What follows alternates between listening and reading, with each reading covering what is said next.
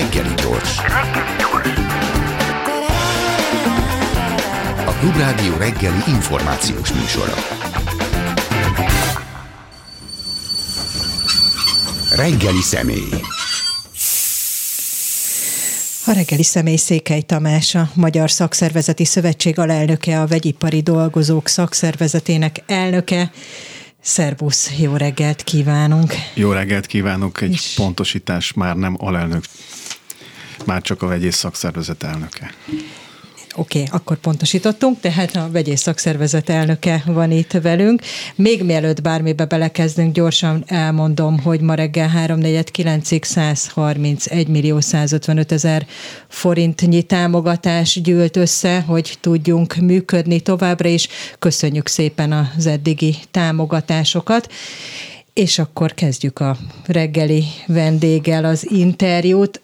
Mindenképpen akkumulátorgyárakkal kéne kezdenünk, hiszen ez nyilvánvalóan egy óriási nagy változást fog jelenteni a munkaerőpiacban, és hát éppen pont a vegyipari dolgozókat is érinti, főként a vegyipari dolgozókat érinti, de még mielőtt belemennénk mindenféle részletekbe, az lenne a kérdésem hozzád, hogy mit gondolsz arról a koncepcióról, hogy mi már bejelentette, ugye a miniszterelnök is, hogy akkumulátor nagyhatalom szeretnénk lenni.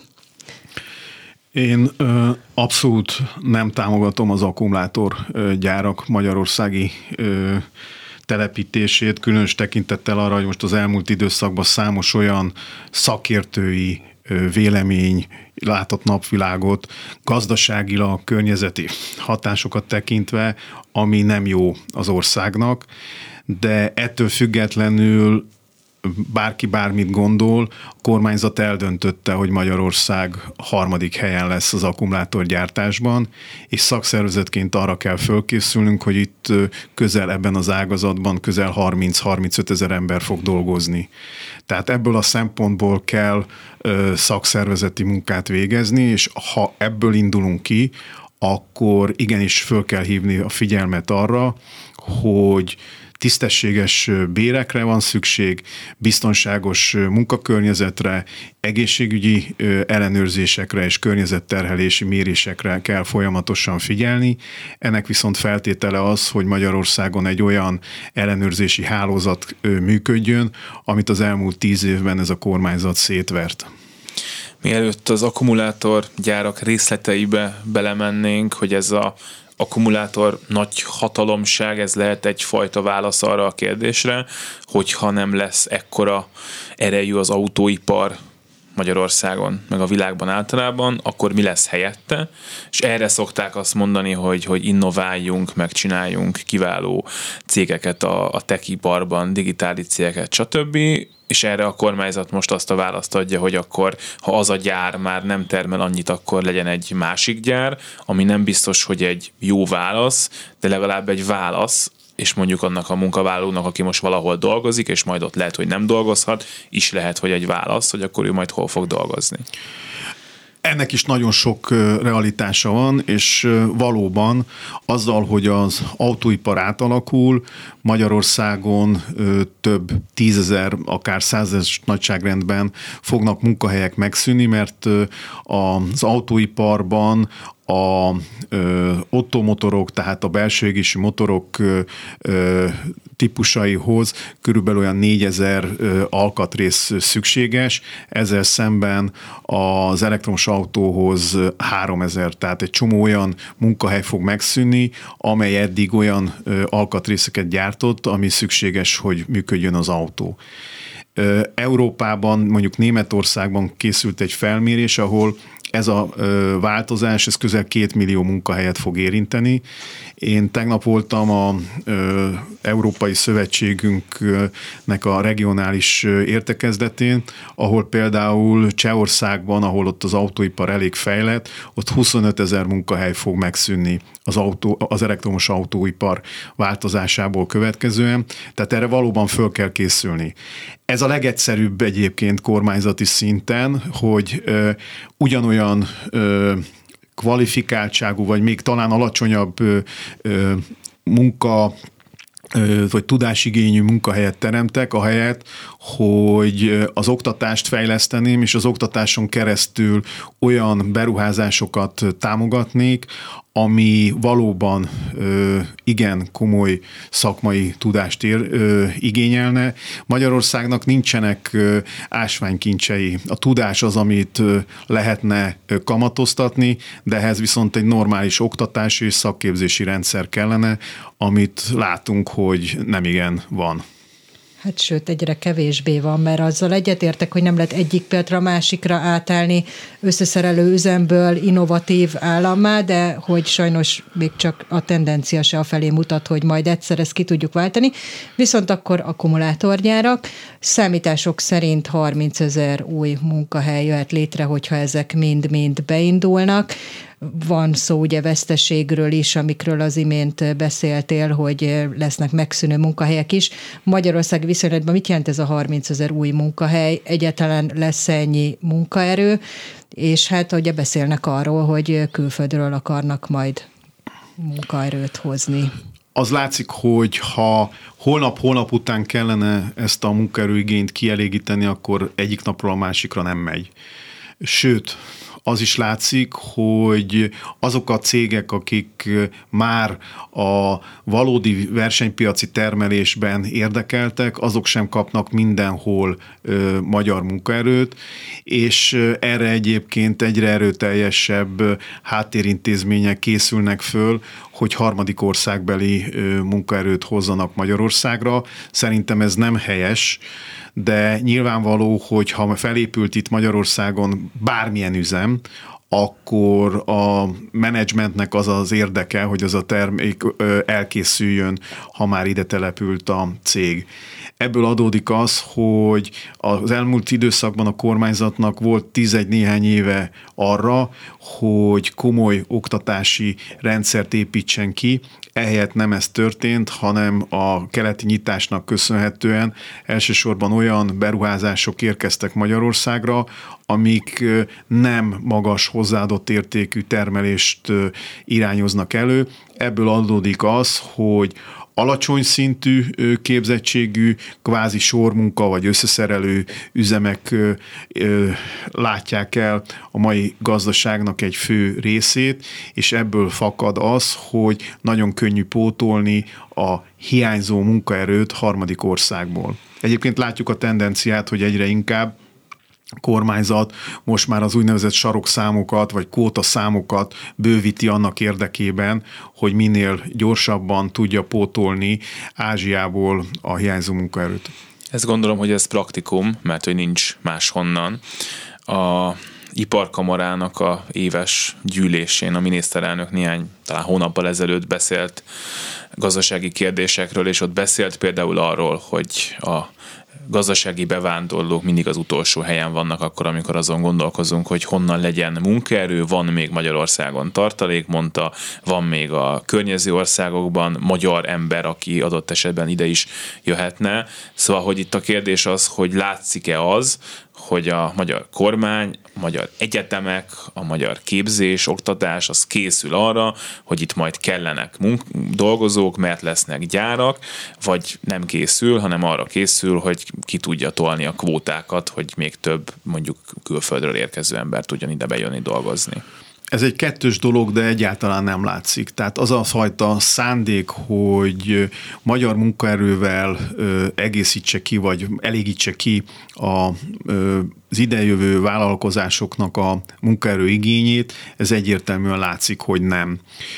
Az olcsó munkaerőből adódóan egyébként a kormányzatnak talán érdeke is lehet. Én ezt elég gonosz módon mondom, de érdeke lehet, hogy minél inkább harmadik országbeli munkavállalók jöjjenek Magyarországra, hogy ezzel is alacsonyan tartsa egyébként a hasonló munkakörben dolgozók bérét. Ezzel igazodva ahhoz, hogy az olcsó munkaerővel versenyképesebbé lehet tenni az igen alacsony hozzáadott értékű termelést. Pont erre akartam kiukadni, hogy akkor, hogyha azt vesszük, hogy egyrészről van munkaerőhiány, másrészről viszont nincs, hiszen bármikor pótolhatóak ezek az emberek akár külföldi olcsó munkaerővel, akkor ez erősen visszaveti a magyar munkavállalók érdekérvényesítő képességét, amikor mondjuk fizetésemelést szeretnének, vagy biztonságosabb körülményeket nem, hiszen mindig lesz olyan, aki majd elvállalja kevesebb ér, kevésbé biztonságos körülmények között, stb. stb. Ez valóban problémát jelent, azokon a munkahelyeken is, ahol már vannak szakszervezeteink, és adott esetben harmadik országbeli munkavállalókkal is gazdálkodik a cég. Ez azért nem jó, mert ugyan megpróbáljuk őket is, és többé-kevesebb sikerrel adott esetben eredményt is érünk el, hogy őket is szakszervezeti taggá toborozzuk, de tekintettel arra, hogy nekik elsősorban az a céljuk, hogy minél több pénzt juttassanak haza a még alacsonyabb életszínvonalon élő családtagjaiknak, mint Magyarországon, ezért ők mindent elvállalnak. Tehát elvállalják a túlórán felüli túlórát, a kevésbé figyelnek oda, hogy meglegyen a pihenőidő, és ez morálisan is egyébként sok esetben konfliktust jelenthet az egyes cégeknél. Kik dolgoznak egy akkumulátorgyárban? Azért is kérdezem, mert ugye az egyik fő vitapont az ez, hogy akkor ide hozzák-e a innovációt, ide hozzák-e a kutatásfejlesztést, nem hozzák ide, hanem a gyártósorokat hozzák ide. De amikor például a debreceni polgármesterrel beszéltem a oda tervezett akkumulátorgyárról, akkor ő azt mondta, hogy hát mi egy egyetemváros vagyunk, mi tudatosan készülnek itt a oktatási intézmények arra alsóbb szintektől egészen felfelé, hogy itt lesz egy ilyen gyár, ahol majd dolgozni fognak nyilván nagyon jól képzett és kevésbé képzett munkavállalók is, de mégiscsak kik fognak ott dolgozni. Először is azt ö, ö, szögezzük le, vagy, vagy tájékoztassuk a hallgatókat, hogy igazából véve Magyarországon jelen pillanatban kettő, azaz kettő akkumulátorgyár üzemel. Az egyik az már régebben óta ez a gödi gyár, a másik pedig Komáromban van, illetve ugye a komáromi egységnek lesz egy nyáron egy nagyobb üzemegysége Iváncsán. Tehát, hogyha akum, ha ténylegesen az akkumulátorgyártásról beszélünk, de vannak kisebb cégek, akik nem ekkora létszámmal, de már dolgoznak, mint beszállítók, tehát a különböző alkatrészeket már gyártják.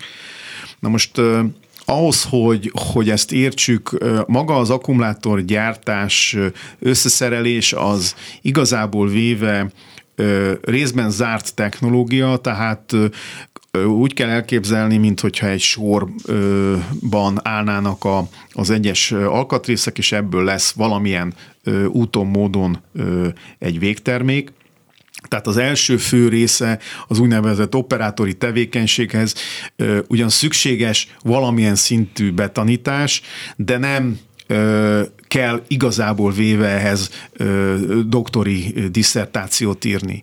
Van egy bizonyos szűk része a gyártásnak, ez a mérnöki tevékenység. Én azt látom, hogy ebben van némi kitörési pont, ami az oktatási intézményeket illeti, és egyébként a partnerként kezel, tehát a szakszervezetünk partnerként kezeli például az Akkumulátor szövetséget.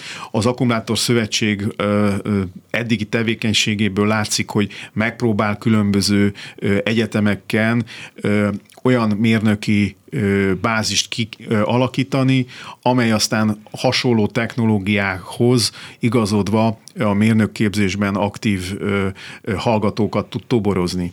De ők azért nem tízezres vagy ezres nagyságrendben ö, fognak dolgozni ezekben a gyárakban.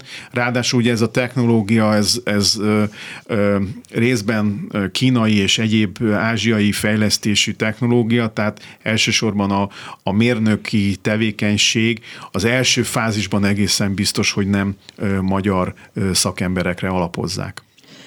Akkor ugye megint úgy ott tartunk, hogy a magyar emberek, akik ott fognak dolgozni, akkor alapvetően a gyártósornál lesznek, és ott azért elég komoly egészségügyi kockázatoknak vannak kitéve.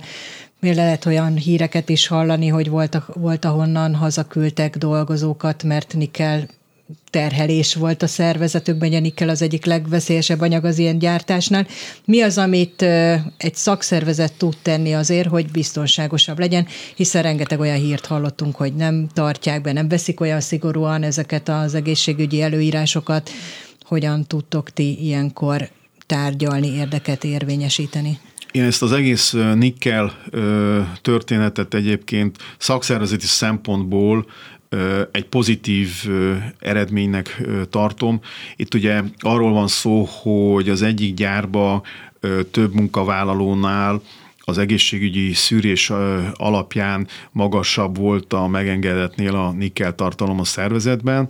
Ezt mi jeleztük több alkalommal a cégvezetésnek. Először volt némi izmozás, hogy nem, nem, nem, de végül is belátták, és én azt gondolom, hogy ez egy fontos lépés volt mind a, a cégvezetés, mind pedig a, a szakszervezetünk részéről, és ez megalapozta azt az együttműködést, amelynek következtében sokkal nagyobb figyelmet fordítanak adott esetben ebben a gyárban az egészségre.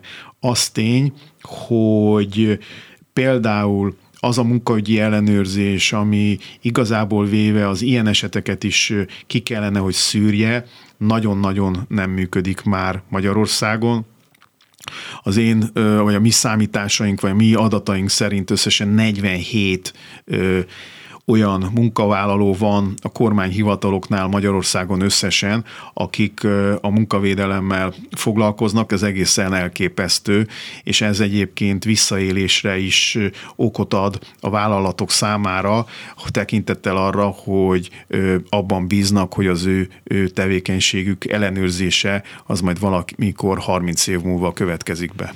Ezt a negyvenhét embert még személyesen ismerni sem olyan nehéz valószínűleg, van, és mondjuk van, tudni előre, hogy mikor jönnek, de nyilván nem akarok senkiről sem ismeretlenül rosszat állítani. Ez egyébként egy nagyon fontos kérdés, mert amikor a maga a gyár építése merül fel, akkor is nagyon sok kritika szól arról, hogy ennek majd milyen környezeti hatásai lehetnek, és hát ott is erre azt mondja nyilván a döntéshozó, hogy hát majd a hatóságok ezt ellenőrzik, és hogyha problémát látnak, akkor büntetnek, és hogy nagyon sok mindenkiben van egy olyan félelem, hogyha van egy nemzetgazdaságilag nagyon fontos beruházás, akkor ott ezeket a kérdéseket majd ezek a hivatalok kevésbé fogják megvizsgálni, kevésbé figyelnek oda a szabálytalanságokra, és hát ugyanez a kérdés nyilván egy munkaügyi ellenőrzés esetén is fölmerülhet, hogyha az számít, hogy ott minél többen, minél többet dolgozzanak és termeljenek, akkor nem biztos, hogy az lesz az első számú prioritása a döntéshozóknak, hogy oda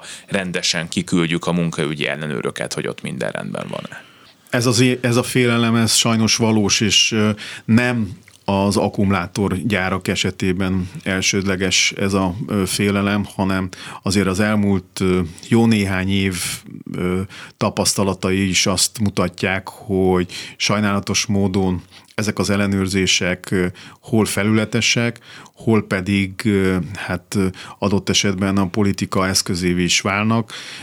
Ismerünk olyan magyar vállalkozót, akinek különböző telepein olyan ellenőrzéseket hajtottak végre, amelynek következtében akár házi őrizetben is tarthatták, miközben mondjuk egy környezetszennyezés esetében alig bírságolták meg a gödi céget. Tehát ez valóban egy komoly ö, probléma, de én azt mondom, hogy abban az esetben, hogyha a szakszervezet szakmailag felkészült az ilyen kérdésekben, akkor akár a nyilvánosság elé ö, tárt adatok és tények alapján föl lehet hívni a figyelmet, hogy már pedig itt valami nem stimmel.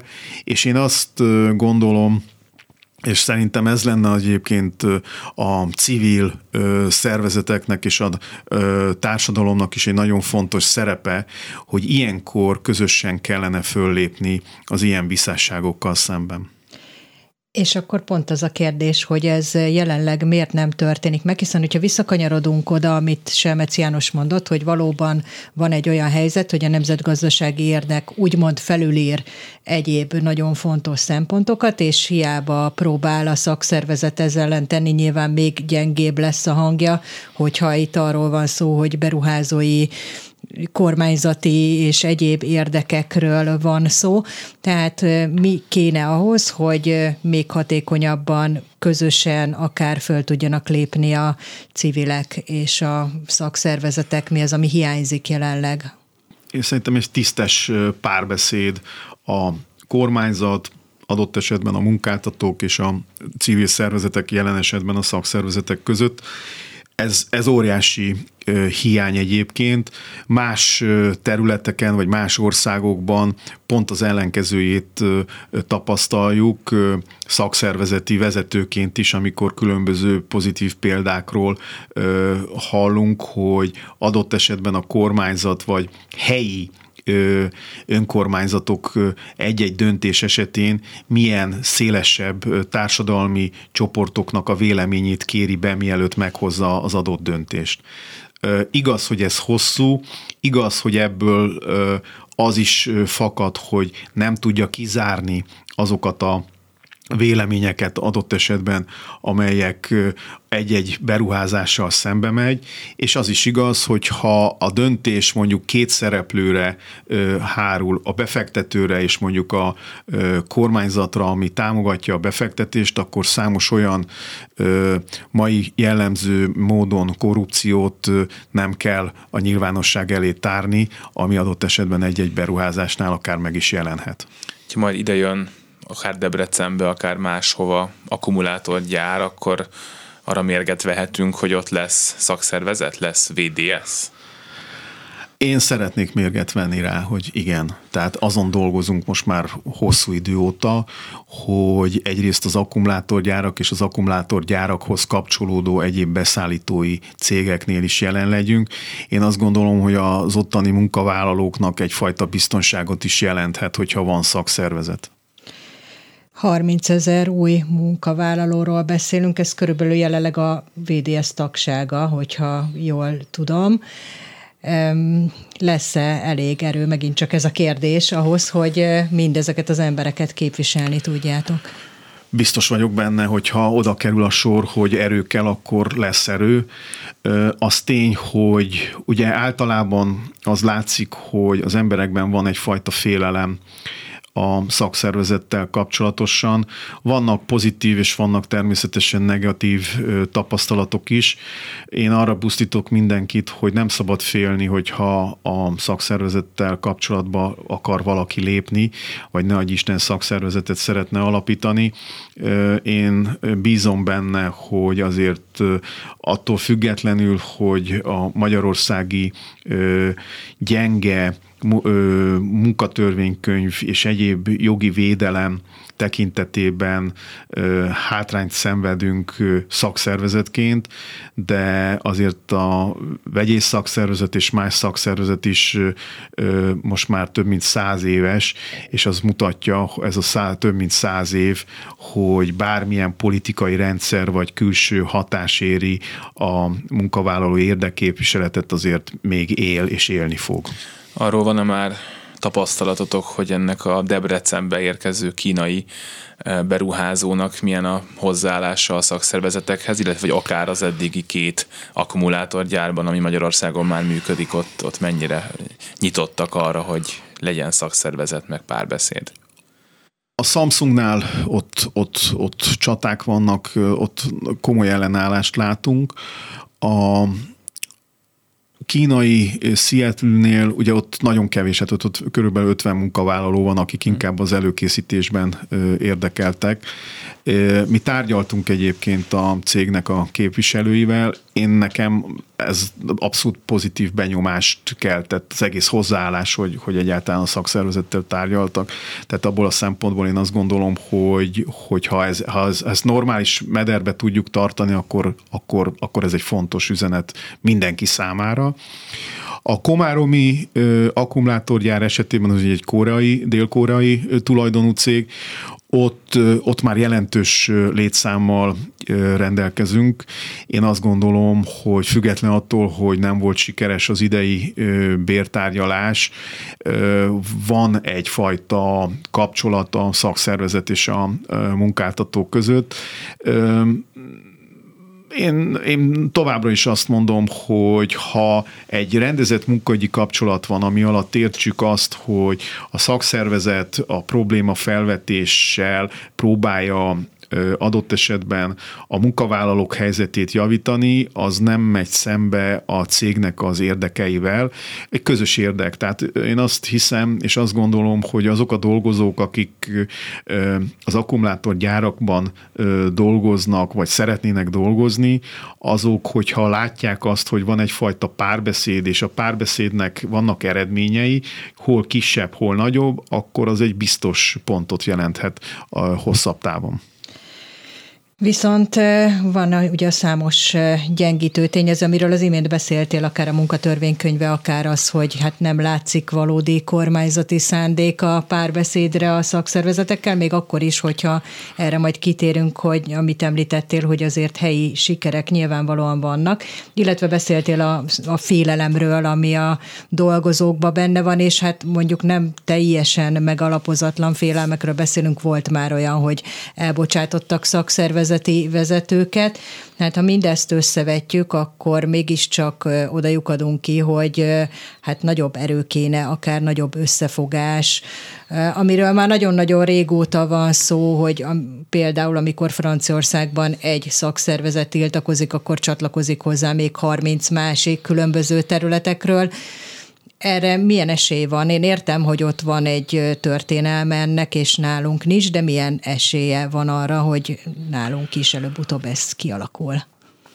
Én ö, azt gondolom, hogy, hogy, hogy a remény hal meg utoljára. Tehát, hogy ha, ha abból indulunk ki, hogy, hogy egy számtalan sikertelenség érte az elmúlt időszakban a szakszervezeteket, lásd pedagógusok esetét, vagy, vagy az egészségügyi dolgozóknak a kétségbe esett küzdelmét.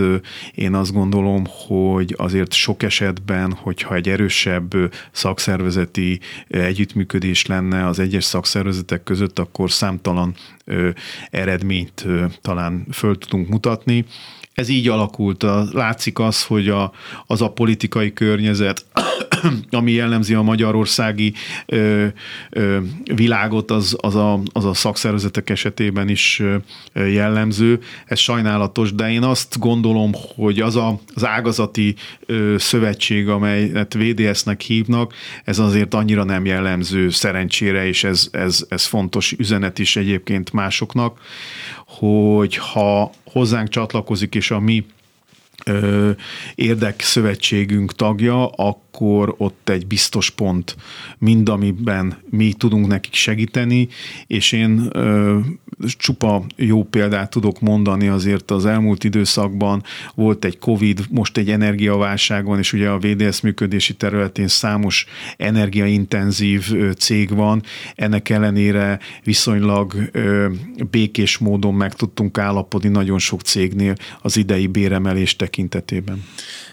Beszélgettünk a Raiffeisen Bank elemzőjével nagyjából egy órája, és ő mondta, hogy idén olyan tíz százalék körüli reálbércsökkenésnél tartunk, hát aztán, hogy majd ennek mennyi lesz a vége, az ugye majd az év végére kiderül, de ugye egy ilyen helyzet az, én azt gondoltam, hogy akár felül is értékelhet szakszervezeteket, vagy a fontosságotokat növelheti, mert hát hogy ki tudna most egy néhány százalékkal nagyobb béremelést kiharcolni, hogyha nem a szakszervezet, és az egy jó üzenet tud lenni, hogy most rossz nektek, de ha itt, ahol van szakszervezet, nekik legalább egy kicsit kevésbé rosszabb, gyertek ti is, hogy ezt a lehetőséget, ha van egyáltalán ilyen lehetőség, ezt, ezt ezzel tudtok elélni.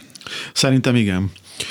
Nagyon sok olyan bérmegállapodás köttetett az idén, ami annak köszönhető, hogy van öt szakszervezet, és a szakszervezet mögött volt egy erőteljes támogatás a munkavállalók részéről. Természetesen ott, ahol nincsen szakszervezet, és ezt azért valljuk be őszintén, a mai cégek esetében jelentős, hiszen egy olyan tíz százalék körüli a szervezettség, ott egészen biztos vagyok benne, hogy az, hogy tíz százalékos reálbércsökkenés van most, az ennek is köszönhető. Tehát azért, hogyha összességében nézzük az eddig megkötött bérmegállapodásokat, azért, hogyha mindent beleveszünk, mert sok esetben nem csak az alapbér, hanem műszakpótlék és egyéb bérenkívüli juttatási csomagok is nőttek, akkor azért olyan tíz és tizenöt százalék között egészen biztos, hogy megvoltak, vagy megvannak ezek a megállapodások. Tehát igazából véve én azt gondolom, hogy egy ilyen helyzetben ez egy teljesen jó eredmény, és azért azt se felejtsük el, hogy nagyon sok esetben az az eredmény, ami született, az onnan indult, hogy a munkáltatók többségében jóval alacsonyabb alapbéremelésből indultak ki, mint ami végül is a végeredmény lett. És ez a szakszervezetnek köszönhető, én azt gondolom elsősorban. Akkor vegyünk tényleg egy pár konkrét példát, mert valóban vannak nagyon eredményes tárgyalások, illetve jelenleg is folyamatban lévő sztrájkok, és vannak egészen kirívó esetek, mint például Székesfehérváron, ahol négy százalékot ajánlottak. Hát pár példát mondjál egyrészt, másrészt meg, hogy körülbelül mi múlik ez. Nyilván a munkáltató hozzáállásán, meg a szakszervezet érdekérvényesítő képességén, de van-e valamiféle tendencia, hogy hol lehet inkább jobban megállapodni? Azért régebben kirajzolódni látszott egy ilyesmi, hogy például a német autógyáraknál hamarabb el tudták érni a szakszervezetek a béremelést, egy pár napos sztrájk után volt, ahonnan meg elbocsátották a szakszervezeti vezetőt. Van-e valamiféle képlet, amit föl lehet állítani ebben? Általános képlet szerintem most ebben a gazdasági helyzetben nincs. Az tény, hogy sok esetben, ha a munkáltató és a szakszervezet között van egy, egyfajta hosszabb távú együttműködési szándék és akarat, akkor, akkor lehet hosszabb távú megállapodásokban gondolkodni, és ez adott esetben ö, kihozhat egy olyan helyzetet, hogy most egy kicsivel kevesebb, de jövőre kicsivel több, vagy az átlagnál több, és ezt garantálják. Ami a tényleges vagy konkrét példát illeti, most folyik éppen a kollégám vezetésével Székesfehérváron a Magyar Hangszoró Gyártó Kft.-nél egy tárgyalás, ahol már a külföldi tulajdonos képviselője is jelen van, pontosan annak érdekében, hogy valami normális megállapodás szülessen. Hát nyilvánvaló egy huszonöt egész két százalékos inflációnál a négy százalékos béremelés az elfogadhatatlan. Ugyanebből kifolyólag például Komáromban nem is írtunk alá megállapodást, ugye ott öt százalékos alapbéremelést adott végül is a, a cég. Igaz, nulláról indult, tehát ez is egy fontos tény. De hogyha megnézzük, más területen is azért nagyon komoly alkukat kellett kötnünk az idei évre vonatkozóan. Hol volt némi munkavállalói erősebb igény arra, hogy ha, ha nem tudunk megállapodni, akkor különböző ö, eszközökhöz nyúljunk, de ez elsősorban az ott dolgozóktól függ. Tehát ö, ha egy bértárgyaláson mondjuk a, a, a tárgyaló fél részéről, tehát mondjuk a, ha mi egy, vagy én egy bértárgyaláson részt veszek, akkor ahhoz tudnom kell, hogy milyen támogatottság van az egyes akciókhoz. És ez az látszik, hogy, hogy ez a Covid meg az elmúlt időszak iszonyatosan megváltoztatta egyébként a munkavállalók hozzáállását a saját életükhöz. Ez, ez egyébként elkeserítő.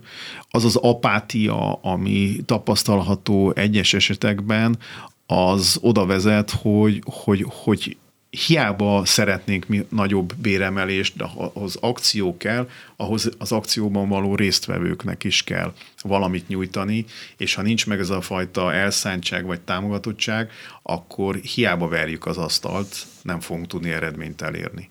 Most azt érzed a munkavállalókban, vagy a nagyobb részükben, hogy inkább nyugton maradnak, hogy megmaradjon a munkahelyük, mint mondjuk pár évvel ezelőtt azért volt egy olyan kellemesebb helyzet, nem mindenkinél, de nagyon sok munkavállaló életében, hogy nem csak, hogy tíz százalék körüli béremeléseket kapott évről évre, hanem hogyha valami nem tetszett neki, akkor viszonylag könnyen mondhatta azt, hogy akkor nem.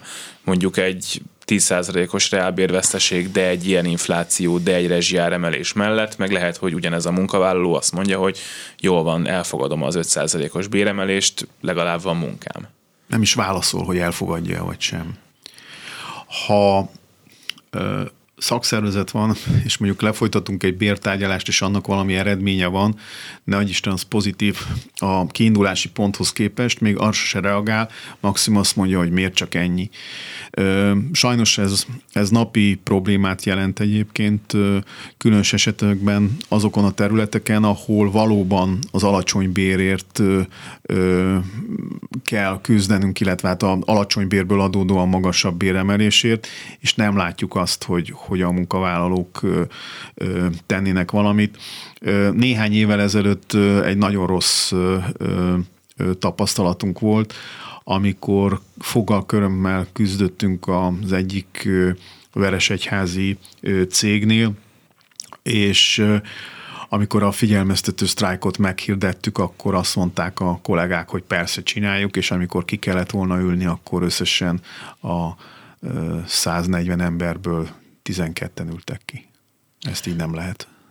A ká es há adataiból valóban látszik már valamiféle emelkedés a munkanélküliségben, de hát azért alapvetően azért furcsa, amit most mondtok, mert hogy én azt gondolnám, hogy még ezeken a területeken, például a vegyipari területen azért még nem látszik ez ilyen élesen, és inkább még van egyfajta munkaerőhiány, amire építhet a dolgozó, és mondhatja azt, amit pár évvel ezelőtt, hogy hát maximum akkor holnap keresek másik munkahelyet, de nyilván vannak térségek, ahol, ahol ez teljesen lehetetlen. Van már ilyen érezhető változás?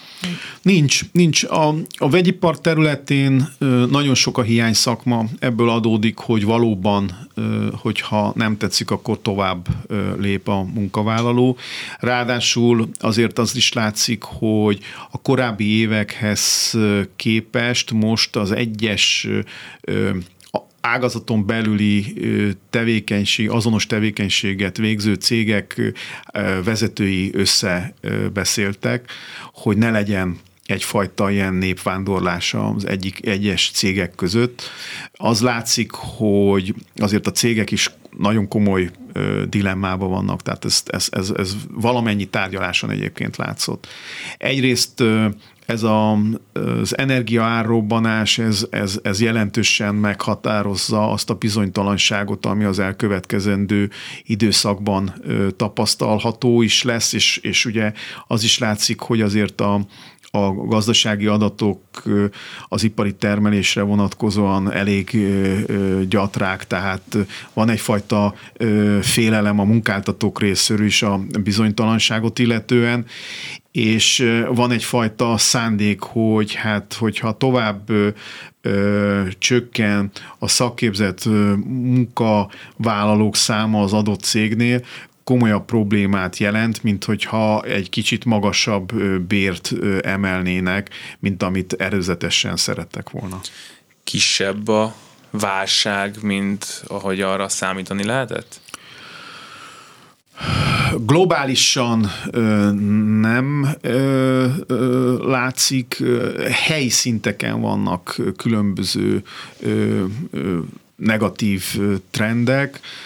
A Az autóipar és a hozzá kapcsolódó beszállítói körbe látszik egy jelentős bizonytalanság, és ebből fakadóan egy termelés megrendelési állomány változás negatív irányba, de van olyan cég, ahol alacsonyabb termelési számokat terveztek az idei negyedévre, és akkor a negyedév végén viszont annyi túlórát kellett a megrendelések miatt elrendelni, ami aztán utána komoly fizikai megterhelést jelentett a dolgozók számára. Tehát teljesen bizonytalanság. Tehát tényleg az van egyébként, sok munkáltató azt mondja, hogy nem tudja, hogy mi lesz a jövő héten, mert, mert nem tudja azt, hogy, hogy az energiaárak hogy alakulnak. Hát van olyan ágazat, amely az energiaválság, vagy az árrobbanás előtt az termékének az összköltségében hat százalékot jelentett az energiaköltség, most pedig huszonhét százalék. Szintén ká es há adat, hogy öt éve nem volt ilyen magas az elvándorlás, mint tavaly. Mi látszik ebből nálatok, mennyien mennek el külföldre?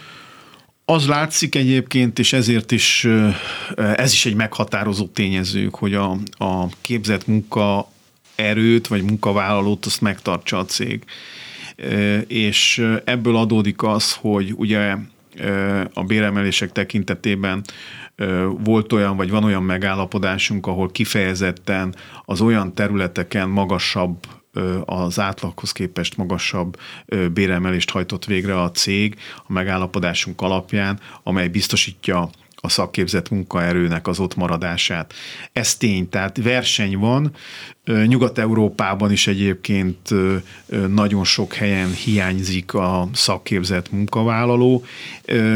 Nyilvánvaló a, az elmúlt időszak tapasztalatai is azt mutatják, hogy azok a szakképzett munkavállalók, akik különböző területek, legyen az villanyszerelő, jól képzett mérnök, az adott esetben a saját érdekéből nyilvánvalóan és más bizonytalanságból adódóan is inkább elmegy külföldre. Lassacskán a végére érünk, és egy picit visszaugornék a szakszervezetekhez. Mondtad ezt a tíz százalék körüli szervezettséget, és én azt tudom, hogy egy szakszervezet életében ma a realitás az inkább az, hogyha mondjuk évről évre nem csökken a taglétszám, hanem stagnál, akkor az már egy boldogságot jelent valószínűleg a legtöbbetek életében, de hogy mégis érdekelne, hogy ezt a tíz százalékot nem lehetne valahogy feltornászni, főleg egy olyan helyzetben, amikor tényleg el lehet azt mondani, hogy ebben a, ennél a cégnél tizenöt százalékot kaptak, mert itt van szakszervezet, ti ott ötöt kaptatok, mert ott nincs. Nagyon nehéz egyébként. A, a trend az az, hogy nagyon sok munkahelyen az a generáció nyugdíjba megy, amely még érezte azt, hogy a szakszervezeti tagság az, az, az, az milyen pluszokat hoz. Ma már a fiatalok körében nagyon nehéz egyébként megértetni azt, hogy miért van szakszervezetre szükség. Egyébként szerintem ez a szakszervezeteknek, és adott esetben a mi hibánk is, hogy akár rosszul is kommunikálunk a fiatalokkal, de az is látszik, hogy miközben az idősebb generáció hosszabb távon akár úgy tervezte az életét, hogy egy cégnél tölti le a teljes szolgálati idejét. Ma már a fiatalok többségében másfél-két év az, ami előremutat egy-egy cégnél, majd utána vált, vagy még hamarabb. Ebből adódik, hogy a fluktuáció is igen magas az egyes cégeknél. Erre egyébként a szakszervezeteknek szerintem valami egységes választ kellene adni. Nyilván, hogy ez az elkövetkező időszak egyik nagy kihívását is jelenti. Ez még végszónak is tökéletes volt. Székely Tamás, a Vegyipari Dolgozók Szakszervezetének elnöke. Köszönjük szépen, hogy itt voltál. Köszönöm, hogy itt lehettem. És ezzel véget is ért a Reggeli gyors. A műsor előkészítésében részt vett Petes Vivien, a technikus Lantai Miklós volt.